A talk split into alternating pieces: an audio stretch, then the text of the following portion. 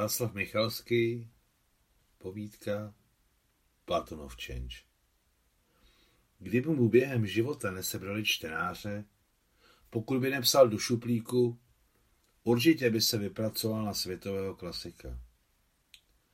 Ale i při tom, co mu všechno vzali, že jeho život zválcovali těžkým útiskem umlčení, ponížení bídy a bezpráví, přece se stal jedním z největších ruských spisovatelů 20. století. Téměř se neživil literární prací. Během posledních let, jak říkali jeho studenti, sloužil jako domovník v literárním institutu A.M. Gorkého, Svazu spisovatelů SSSR. Pracoval za mizerný plat a možnost bydlet se ženou v bývalé konírně bývalého domu bývalého demokrata A.I. Gercena, kterého, jak známo, probudili k činnosti děkabristé. Pokojík byl vlhký, s plísní v rozích, měl profukující podlahy, ale za to byl v samém centru Moskvy, na Tverském bulváru. Takže si bylo možné vždycky připamatovat, že vedle v Kremlu ostražitě bdí a přemýšlí sám vůdce pokrokového lidstva osobně. Jak ve všední dny, tak o svátcích Platonov, který ještě nebyl starý, Zametal od časného rána dvůr institutu, sevřený mezi ulicí Balšoj Bronoj a Tverským bulvárem. Uklízel odpadky a dělal další hospodářské práce, které mu přikázalo vedení. Šéfoval mu jednoduchý velitel, jemuž se drzí studenti, odvážný díky mladické lehkomyslnosti, posmívali, že má ruku na UV. Na pohled byl velmi hrubý a krutý jako krvelačné zvíře, ale ve své podstatě to byl slušný člověk, navíc psal tajně básničky. Moje Nina je kulatá jako měsíc a měkká jako lívanec. Jísta pologramotný a nikdy nečtá Platonova, o to více ho nechával na pokoji. Přece jen to byl jeho bratr spisovatel.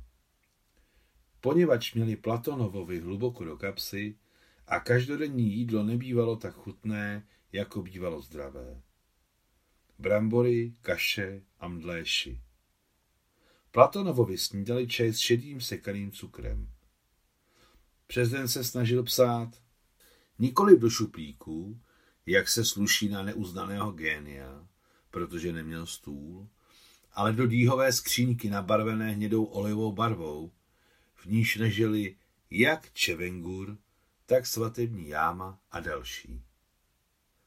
Zemřel ve 52 letech, aniž se dožil odchodu svého souseda generalisima. Platonova začali připomínat v 60. letech. V 90. kdy se náhle sesypala sovětská vláda a všem připadalo, že nakonec zafoukal radostný vítr blahobytu, Začaly se jeho knihy vydávat ve stotisícových nákladech. Postupně se vyjasnilo, že nad Rusí neběstní zázračný vítr spasení, ale opakující se špinavý vítr a vydání jeho knih rychle zacházela na úbytě, ostatně jako náklady jiných cených knih. Za několik měsíců to bude sto let, co se A.P. Platonov narodil. Říká se, že si na něj znovu vzpomněli v Kremlu a existuje názor, že se oslaví spisovatelovo jubileum na celonárodní úrovni. Začíná příprava.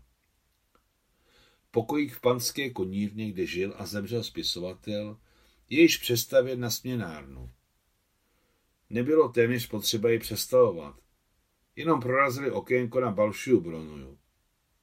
Z ulice je vždycky více klientů než ze dvora. Hm, takový je zákon trhu. Kdysi za Platonových to v pokojíku vonilo smaženou cibulí a kouřem petrolejového vařiče.